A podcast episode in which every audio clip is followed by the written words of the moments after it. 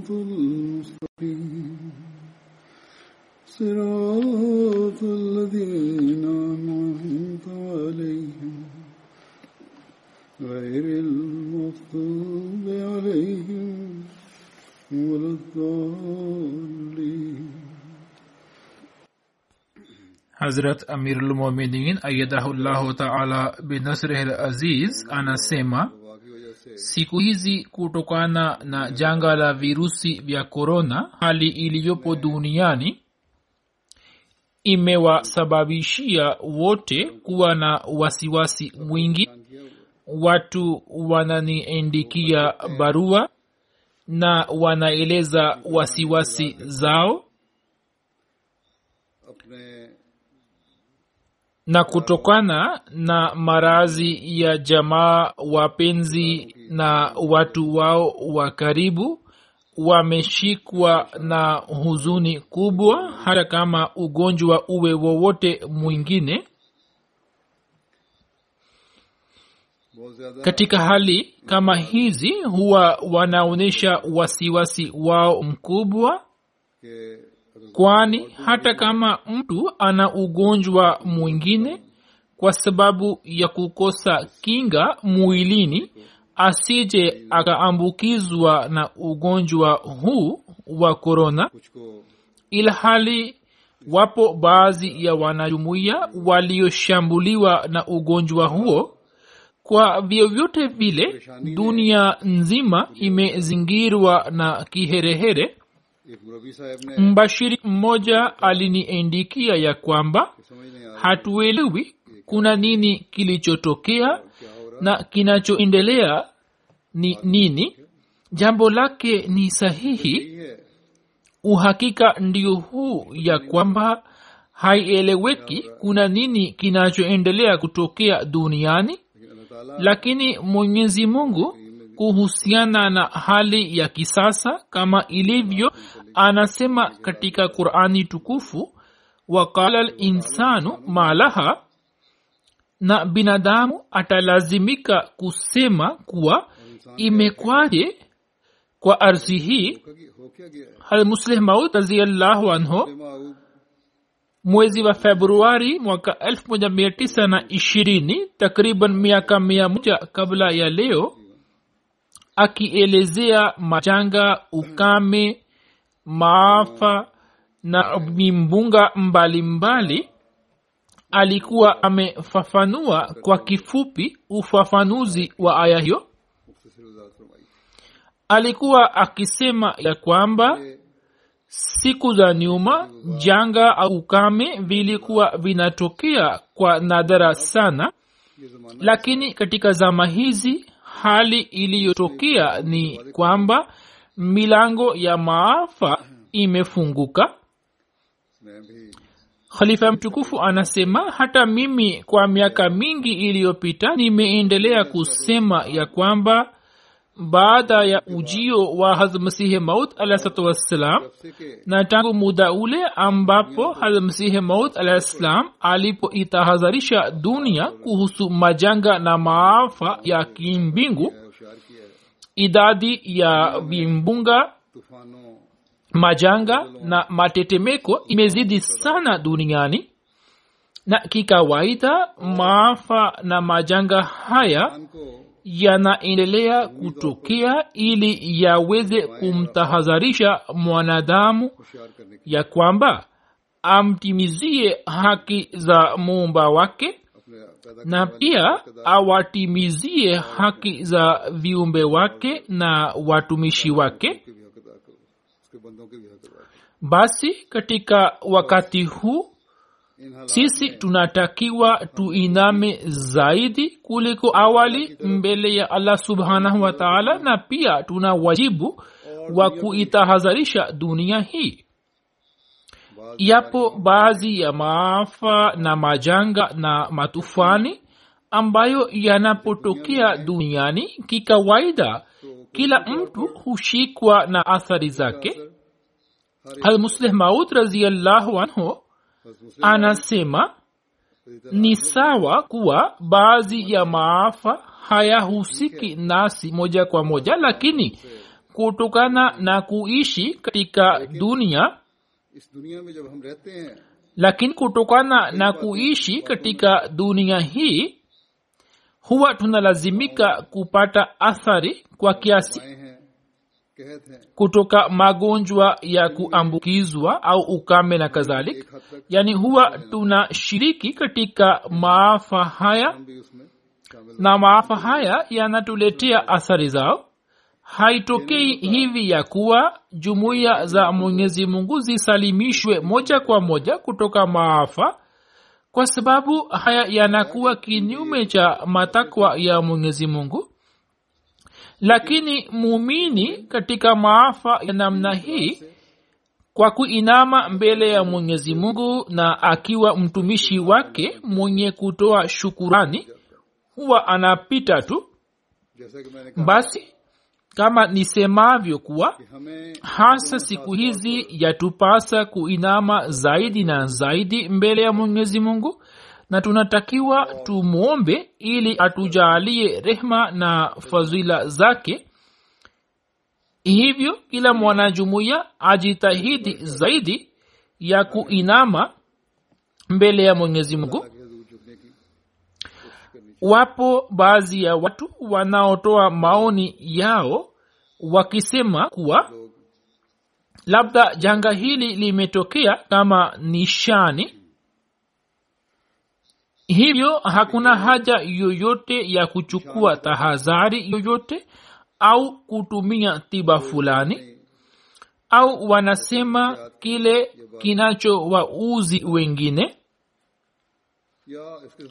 Huzur anasema kwamba hatujui kwamba kutokea kwa janga hilo ni nishani au la lakini kikawaida huwa tunasema kama nisemavyo hapo awali na nilikuwa nimesema katika hutuba zangu za nyuma mwanzoni mwa kutokea kwa janga hilo ya kuwa baada ya ujio wa hadhmasihe maud alahsatu wassalam maafa ya kimbingu na ya ardhi na majanga mbalimbali yamezidi sana basi kikawaida inaweza kusemwa lakini kuliunganisha na janga la tauni lililotokea katika zama za sayidina ahmad alahsatu na kisha kusema kuwa mungu apishe mbali wanajuia walioambukizwa na ugonjwa huo au kwa sababu yake wamefariki dunia. Labda imani yao ilikuwa dhaifu mtu yeyote hana haki ya kusema hayo? Janga la tauni lilikuwa limetokea kwa ajili ya sayidna ahmad alah ssalam kama nishani. Ijapokuwa mtume mtukufu salllahu alaihi wasallam kwa yule aliyekufa na ugonjwa huu alikuwa amemtaja na alikuwa amemjumuisha miongoni mwa mashahidi lakini kwa kuwa tauni ilikuwa imetokea kama nishani na kuhusiana na nishani hiyo mwenyezi mungu alikuwa amemjulisha mapema na kuhusu ugonjwa huo sayidna ahmad alah alikuwa ametoa tangazo maalum la kusema kuwa hiyo ni ishara na pia alikuwa ameitolea jumuiya yake maagizo mbalimbali mbali. hivyo tauni iliyozuka katika zama za sayidna ahmad alah ilikuwa na nafasi ya kipekee. Lakini hata hivyo katika zama zile haramsihi mola ssalam aliiambia jumuiya na akamwambia hatmufti saheb ili awatangazie wote kwa kuchapisha gazetini ya kwa ya kuwa mimi nafanya maombi mengi kwa ajili ya jumuiya yangu ya kwamba mwenyezi mungu aisalimishe lakini habari hii inathibitika kutoka kwa qurani tukufu ya kwamba adhabu ya mwenyezi mungu inapotokea huwa inawashika watu wabaya na wema pia. Kisha kila mmoja wao ataulizwa sawa na matendo yake. Na siyo maana ya kwamba watu wema hawatapata athari yoyote bali hata nao pia watapata athari zake kama ilivyoelezwa hapo kabla. Eh, muslemud raziallahu anhu alikuwa amesema hiyo ni kanuni ya asili ya kuwa athari inatokea kwa wote. Kisha sagedna ahmad alah anasema ebu angalieni tufani ya nuhu iliyowazunguka watu na ni dhahiri shahiri ya kuwa kila mwanamume mwanamke na mtoto alikuwa hana habari ya kwamba nuhu amedhai nini na hoja zake ni nini. Lakini akakamatwa na tufani kisha salam anasema kuwa ushindi uliotokea katika jihadi kila ushindi ulikuwa kama ishara ya kweli ya islam. Masahaba walishiriki katika jihadi pamoja na mtume salallahu na wakapata ushindi katika jihadi. Kisha katika zama za makhalifa jihadi zikatokea na katika vita zile baadhi ya wakati wakapata hasara lakini kikawaida wakajaaliwa na ushindi. Na hayo yote yalikuwa kama ishara za ukweli wa islam lakini katika kila vita pamoja na makafiri waislamu pia wakauawa. Haikutokea hivi kwamba makafiri ndio waliouawa bali waislamu pia wakauawa. Na muislamu aliyeuawa akatajwa kwa jina la shahidi vivyo hivyo taunini kama ishara ya ukweli wangu na inawezekana kuwa kutokana na ugonjwa huu baadhi ya watu wa jumuiya yangu wapate kuwa shahidi. Kisha sagidana amrasam anasema kwanza kabisa tekelezeni haki za mwenyezi mungu na jitakaseni kutoka hisia za kidunia. kisha tekelezeni haki za binadamu. Akasema mwamini mwaminini mwenyezi mungu kweli kweli na muendelee kumwomba mwenyezi mungu kwa unyenyekevu wote.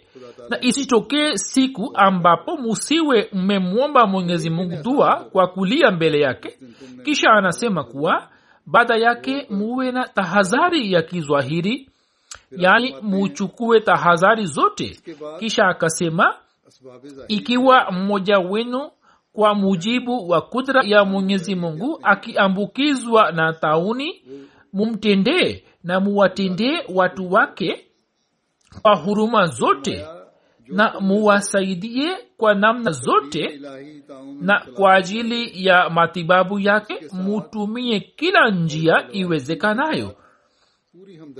Mutumie juhudi zote lakini pia mukumbuke ya kwamba maana ya kuwahurumia si kwamba mupate athari kutoka ugonjwa wake. Bila shaka kuwahurumia ni jambo la lazima lakini pia muchukue tahadhari ili muepukane na athari zao.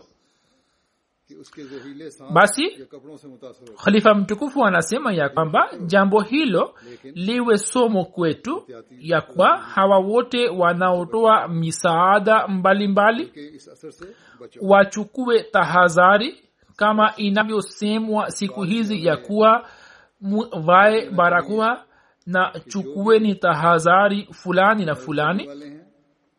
muzingatie hayo yote. Pia mnatakiwa kujiepusha na kuwatembelea watu majumbani mwao bila kuwa na sababu maalum. Hata serikali imepiga marufuku hivyo.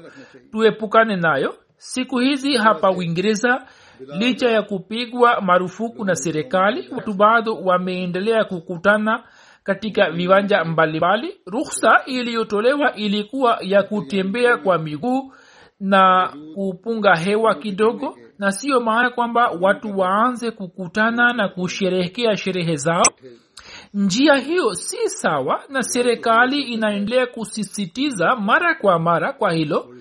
Watu wanatumia magari yao na kwenda nje serikali imetoa tamko kwa kusema kuwa ikiwa mnasema ya kwamba tunaenda viwanjani kwa ajili ya kupunga hewa au kwa ajili ya mazoezi basi muende kwa miguu au kwa baiskeli ilhali kama mnaenda kwa magari yenu na kwa pamoja. Jambo hilo si sahihi. Sasa katika baadhi ya maeneo halmashauri zimetangaza za kufunga maegesho ya magari ya kuwa magari yasiegeshwe kule. Kwa vyovyote vile wanajumuia wanatakiwa waepukane na mambo ya namna hii. Wale waliopatiwa shughuli za kutoa misaada kwa mfano wapo wengi wanaoendelea kujitolea katika khudamul ahmadia na wapo wengine wanaoendelea kutoa misaada. Wote wakijitahadharisha na kwa maombi watekeleze wajibu wao wa kuwasaidia wengine na wasighafilike kwa namna yoyote na bila kuwa na sababu wasijiingize katika maangamizo. Huu ni upumbavu na si ujasiri wowote bali huo ni ujinga. Hivyo muwe na tahadhari kubwa mno. Kisha sayidna ahmad alah akasema mungu apishe mbali ikiwa mtu anakufa na ugonjwa huu. Yeye ni shahidi na siyo lazima kwamba maiti yake ioshwe na avishwe sanda mpya yaani atatendwa jinsi anavyotendwa shahidi.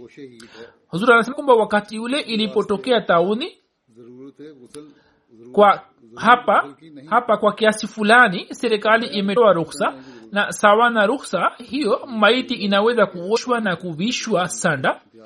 Msimu islam alikuwa amsema haya katika zama zile ambapo hali ilikuwa tete mno ya kuwa haina haja ya kufanya haya. Kisha akisisitiza mno akasema wekeni nyumba zenu katika hali ya usafi sana. Na kuhusiana na hilo akatoa agizo maalum. Kisha pamoja na kuzingatia usafi wa nyumba pia akasema kuwa nguo zenu ziwe safi na pia muendelee kusafisha mifereji. Huzur amesema kuwa katika nchi hizi nizamu yote ya majitaka ipo chini ya ardhi lakini katika nchi zinazoendelea pale ambapo mifereji inakuwa wazi jambo hilo linatakiwa lizingatiwe sana ya kwamba mifereji iwekwe katika hali ya usafi. Kisha sayidina ahmad islam akasema hasa ya kuwa jambo la msingi ndilo hili ya kuwa takaseni mioyo yenu na fanyeni suluhu iliyokamili na mwenyezi mungu hivyo sisi katika hali hizi ambapo kutokana na janga hili zimetukabili na kila mmoja ameshikwa na athari zake tunapaswa kuzingatia sana mambo hayo yote. Yatupasa kukumbuka kuwa njia za maombi ziko wazi kwa ajili yetu tunatakiwa tuiname mbele ya mwenyezi mungu kwa yakini hii ya kuwa mwenyezi mungu ametufungulia njia za maombi na mwenyezi mungu husikiliza maombi. Ikiwa kwa kujihalisisha tutainama mbele yake basi ye atapokea maombi. Na kwa njia gani atayapokea? Ye anajua vizuri zaidi. Kwa ujumla mnatakiwa kuomba kwa ajili yenu na kuwaombea wapenzi na wapendwa wenu jamaa zenu na kwa ajili ya jumuiya kwa ujumla na pia kwa ajili ya ubinadamu wote. Wapo watu wengi duniani na bila shaka wanajumuiya pia watakwepo ambao hawana vifaa vya kujikinga na hawana uwezo wa kupata matibabu na hawana vyakula vya kutosha mwenyezi mungu awarehemu wote na aturehemu vile vile. Sisi upande wa jumuiya huwa tunajitahidi kumfikishia kila mwanajumuiya chakula na kadhalik.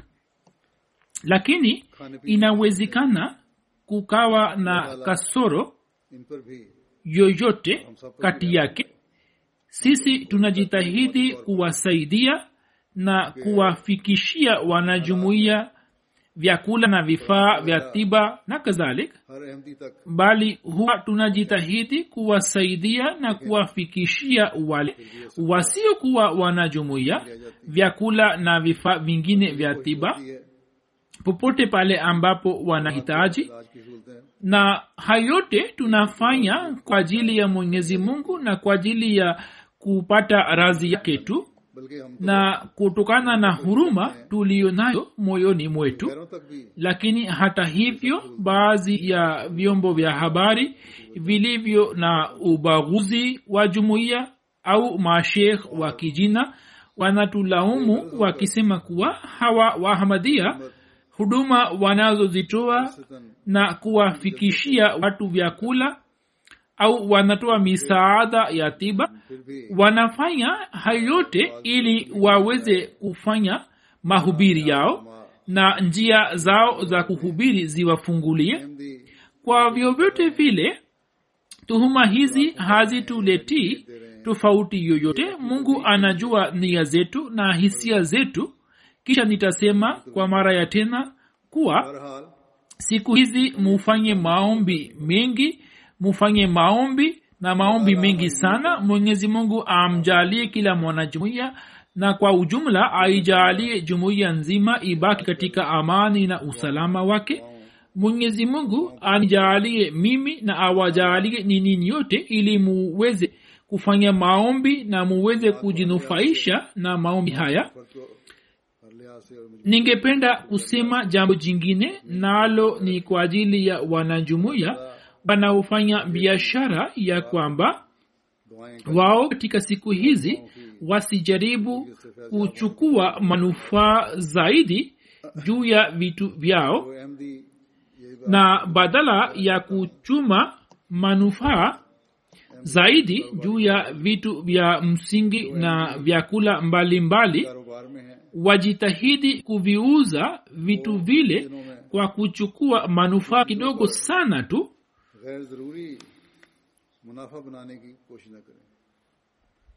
na hizi ni siku za kuutumikia ubinadamu. jambo ambalo hata halmasihi maudslam amesisitiza nalo ya kuwa muwe na hisia za kuwahurumia wengine.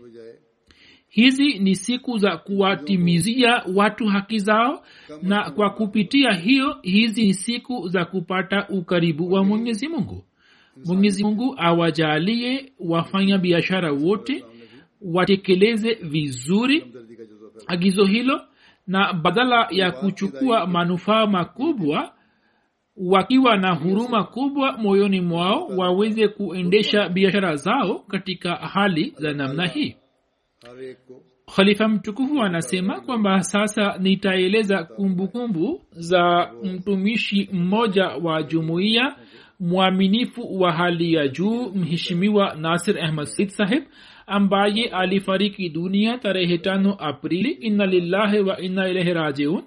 Nasir ahmad said sahib alizaliwa mnamo mwaka 1951 katika daska wilayani sialkot. Jina la baba yake lilikuwa tajdin alikuwa mwanajumuiya wa kuzaliwa. Hakusoma sana bali alikuwa amesoma hadi darasa la nane tu. Kisha mnamo mwaka 1973 chini ya nazarat umure ama akateuliwa kuwa mjumbe wa kikosi maalum cha kumlinda khalifa. Kisha mwaka 1983 hazrat khalifatulmasih wa nne rahimahullahu taala alipohama rabwa baada ya miaka miwili nafikiri hazratmsi rabe rahimullahu taala alikuwa amehama mna mwaka 1984 mwezi wa aprili. Hivyo mna mwaka 1985 marehemu akapata uhamisho kutoka rabwa kuja london na akaendelea kuitumikia jumuiya sawa na umri na kutokana na nizamu ya jamaat. Mwezi wa kumi mwaka elfu mbili na kumi akapata kustafu lakini hata hivyo baada ya ustafu akaendelea na kutekeleza wajibu wake. Na kwa fadhila za mwenyezi mungu kuanzia ukhalifa wa tatu hadi ukhalifa wangu akajaaliwa kufanya kazi hii. Nasir said sahib alikuwa na sifa chungu nzima alikuwa anatekeleza wajibu wake kwa uaminifu mkubwa na kwa uchangamfu alikuwa na mapenzi halisi na ya kweli na ukhalifa wa kiahmadia amemwacha mjane aitwaye kulsum sahiba na mwana mmoja aitwaye khalid said na wajukuu zake khalid said sahib pia anajitolea katika kikosi cha kuhifadhi markaz mwenyezi mungu amjalie mwana wake ili aweze kuwa mwaminifu kama alivyokuwa baba yake na aweze kuiga sifa za baba yake na amjalie mke wa marehemu nasir said saheb subira iliyo njema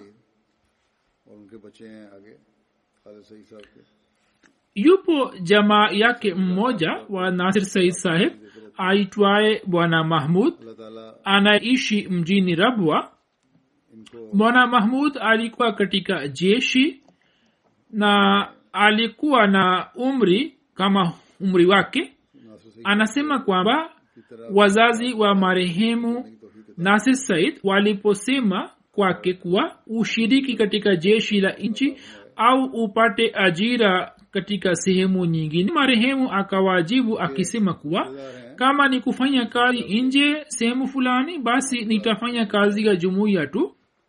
Waila nitajikimu kwa kujishughulisha hapa hapa kijijini katika kilimo. Kisha kama nisemavyo akaja na kupata kazi hii ya jumuiya.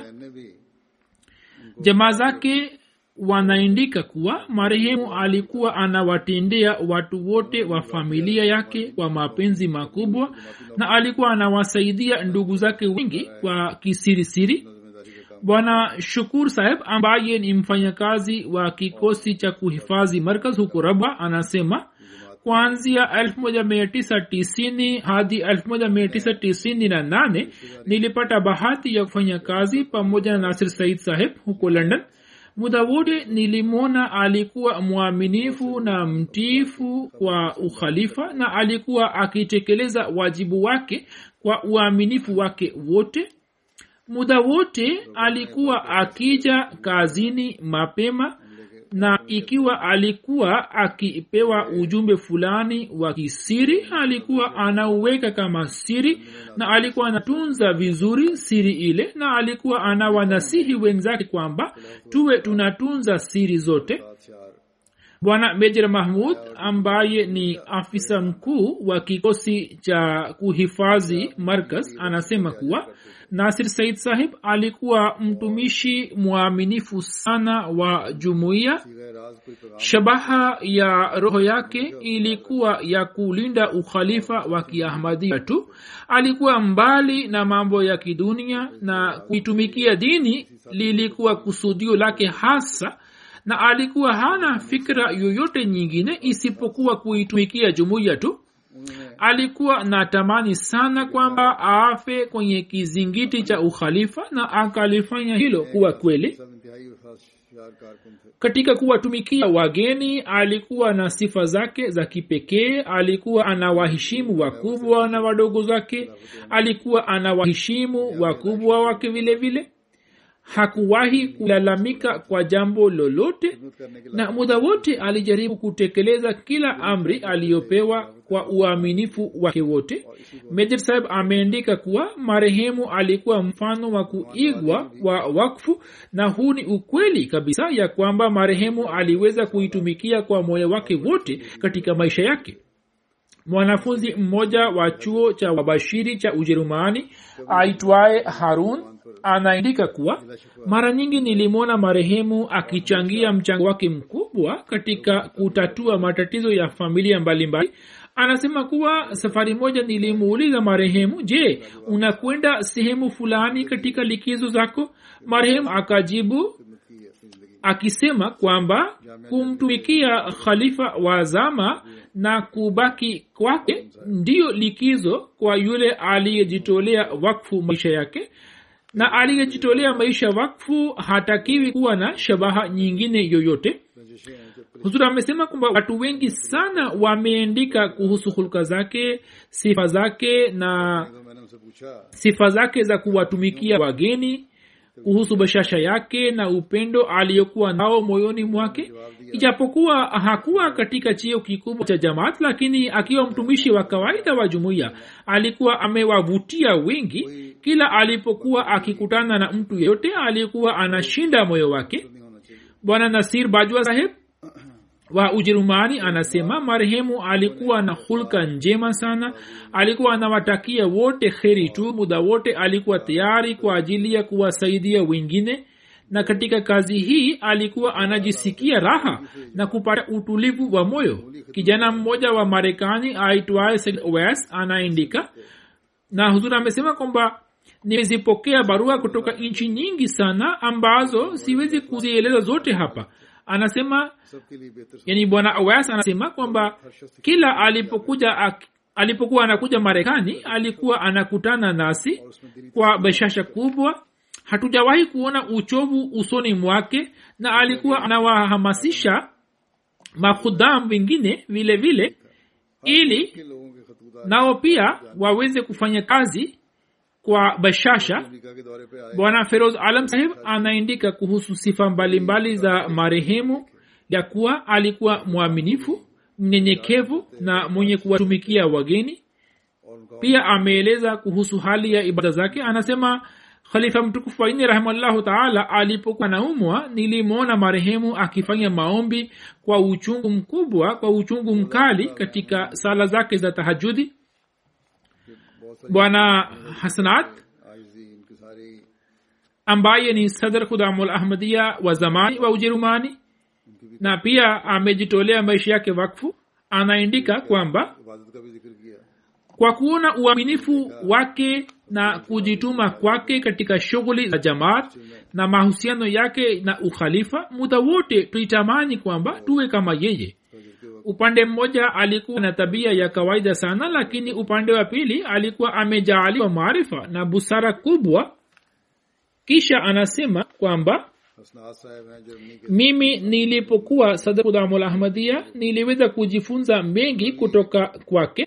Marehemu hakudhihirisha kamwe kwamba anazidi katika umri kuliko sisi bali katika kutekeleza wajibu wake alikuwa anaonekana kama ni kijana na mara nyingi nilimwona kwamba alikuwa hapendi kabisa kwamba kutokana na uzee wake atindwe tofauti na wengine na alikuwa anapenda kutekeleza wajibu wake kama vijana wengine walivyokuwa wanafanya.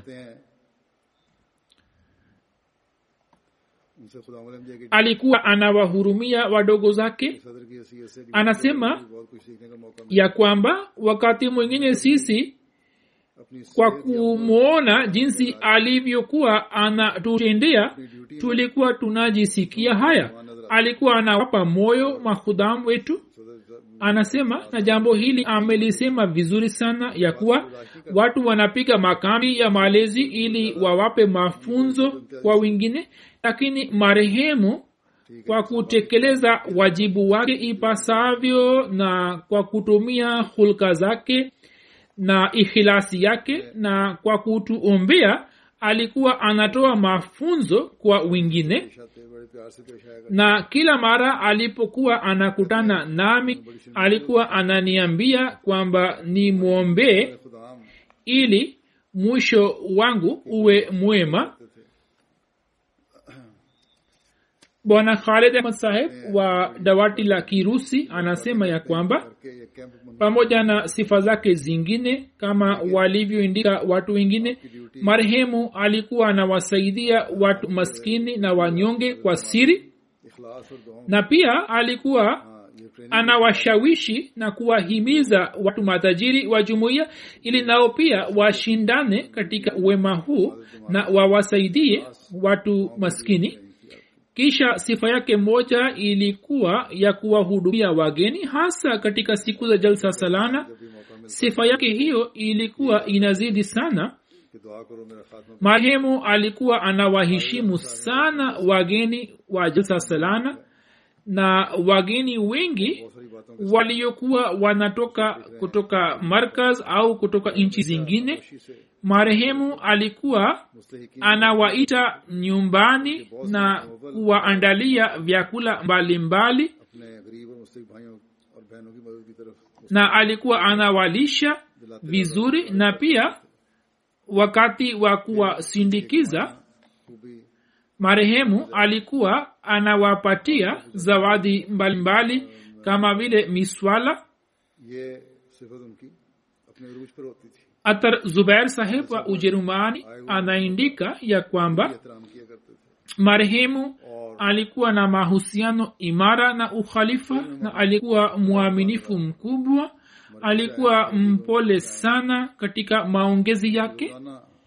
Na anasema kwamba wakati wa kazi niliona kwa mara kadhaa ya kuwa ikiwa mtumishi yote angechelewa kuja kazini marehemu alikuwa halalamiki bali alikuwa anatoa shukurani kwa mwenyezi mungu akisema kwamba nimepata bahati zaidi ya kumlinda khalifa kwa muda zaidi na kila wakati alikuwa tayari kwa ajili ya kazi. Hata katika marazi yake alikuwa hapendi kupumzika kutoka kazini. Hata nimesikia kwamba katika marazi yake ya mwisho akamuuliza mwana wake kuhusu saa na akasema ina maana leo sitaweza kwenda kazini? Hata katika marazi yake makali alikuwa na wasiwasi kuhusu shughuli zake na kuhusu kazi yake tu. Kisha yupo bwana mmoja aitwaye rashid naye anasema marehemu alikuwa mtu mwema sana na muda wote alikuwa anatupa moyo.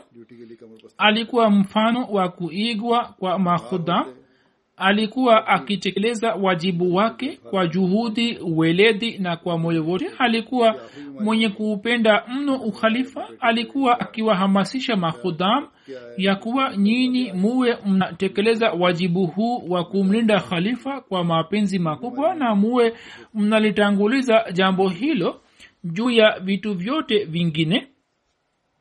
Sayed tahnur ambaye ni mbashiri wa indonesia anasema marehemu kila alipokuwa akikutana nami alikuwa anaeleza habari za indonesia.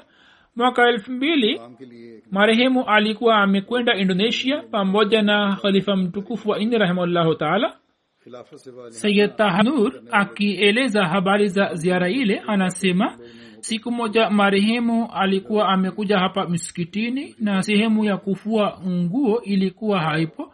Hapo sisi tulimwomba kwamba atupatie nguo zake ili zifuliwe nje lakini yeye na wenzake wakasema sisi tutafua wenyewe. Na akasema kuwa sisi ni watumishi tu wa jumuiya na hatupendi kwamba watu wafue nguo zetu. Na tulijaribu sana lakini yeye hakukubali kutupatia nguo zake. Khalifa mtukufu anasema kizwahiri haya ni mambo madogo madogo lakini mambo hayo yanaonyesha kuwa mwenye kujitolea maisha anatakiwa awe na roho gani? Na vijana wanapata somo kutoka hayo? Adnan zafar saheb ambaye amewahi kuwa mohtime mukami uk anasema kwamba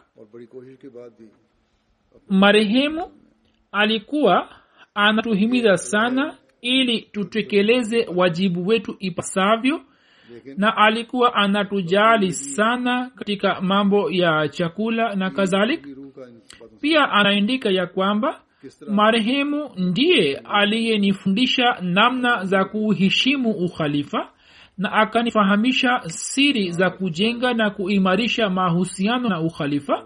Alikuwa na busara sana na wakati wote nilipomwomba anipe ushauri ushauri wake ukanisaidia bwana atar saheb ambaye ni mtumishi wa kikosi cha kumhifadhi ukhalifa anaendika ya kwamba nimefanya kazi hii kwa miaka tisa kuanzia mwaka elfu mbili na kumi na moja hadi elfu mbili na ishirini. Nilikuwa katika idara ya umumi kisha nikashiriki katika kikosi hicho.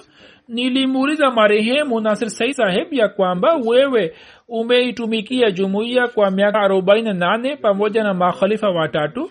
hebu ninasihi ili nami pia niweze kutekeleza wajibu wangu kama ipasavyo.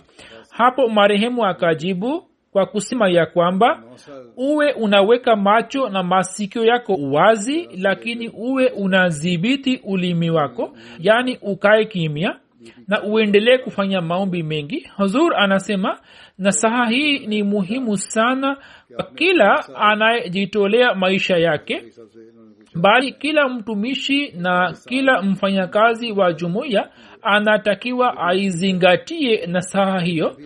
Saha hiyo ni jambo nyeti sana.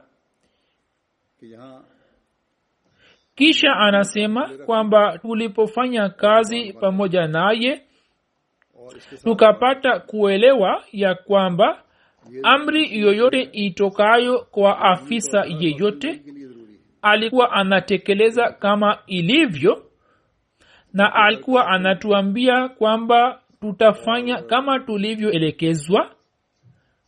Anasema ya kwamba marehemu kama alivyokuwa akiamrishwa alikuwa anafanya ipasavyo na alikuwa anatutaka tutekeleze amri kama ilivyokuwa. Na tuoneshe utii kamili. Na pia alikuwa anasema ya kwamba mwenyezi mungu anijaalie afya njema na alikuwa anatuambia kwamba tufanye maombi kwa ajili yake na alikuwa anasema kwamba mungu aendelee kunipatia afya na niendelee kufanya kazi na muda wangu wa kurejea kwake ukija niondoke katika hali nzuri tu.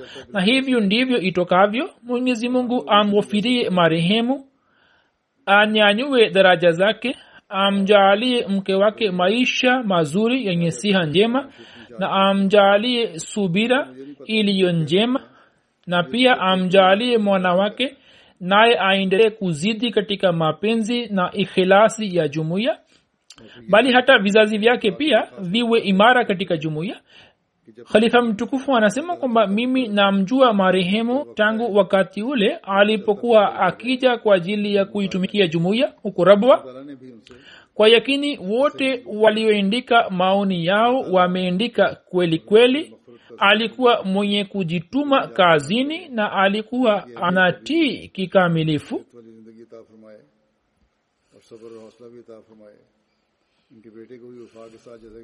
Kifo chake kimetokea katika hali za namna hii ya kuwa watu wengi hawawezi kushiriki katika jeneza.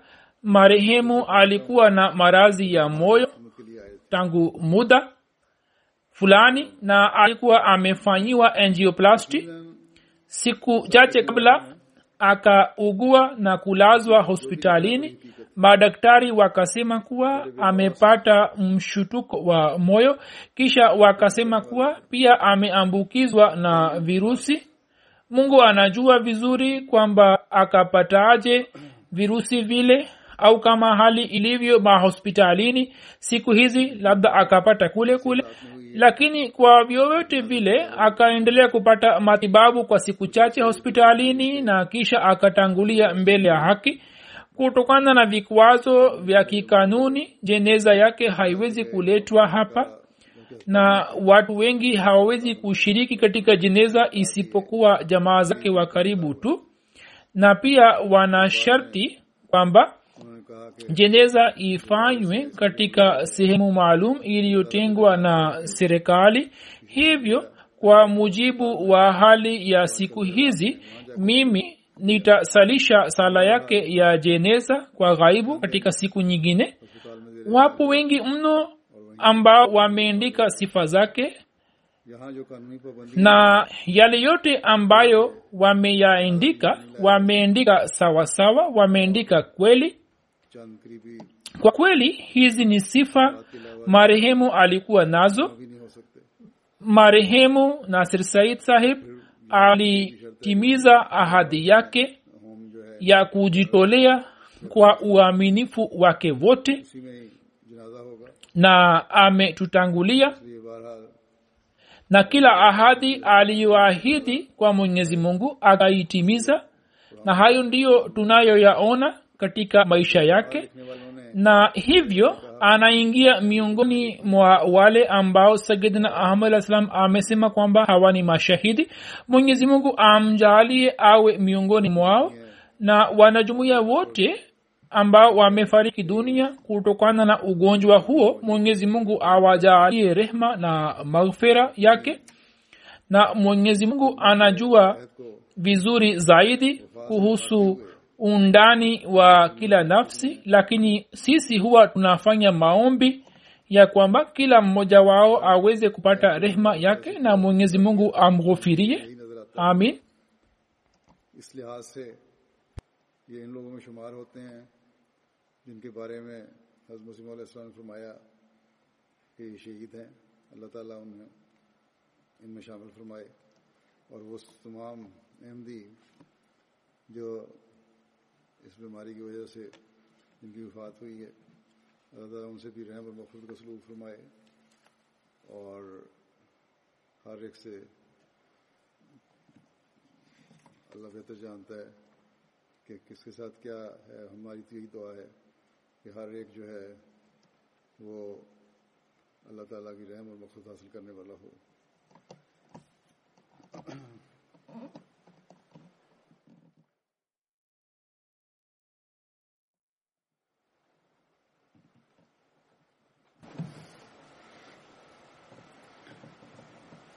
الحمد لله الحمد لله نحمده ونستعينه ونستغفره ونؤمن به ونتوكل عليه. ونعوذ بالله من شرور أنفسنا ومن سيئات أعمالنا. من يهده الله فلا مضل له ومن يضلل فلا هادي له. ونشهد أن لا إله إلا الله ونشهد أن محمدا عبده ورسوله. عباد الله رحمكم الله. إن الله يأمر بالعدل واللسان وإيتاء ذي القربى وينهى عن الفحشاء والمنكر والبغي يعظكم لعلكم تذكرون. اذكروا الله يذكركم. وادعوه يستجب لكم ولذكر الله أكبر.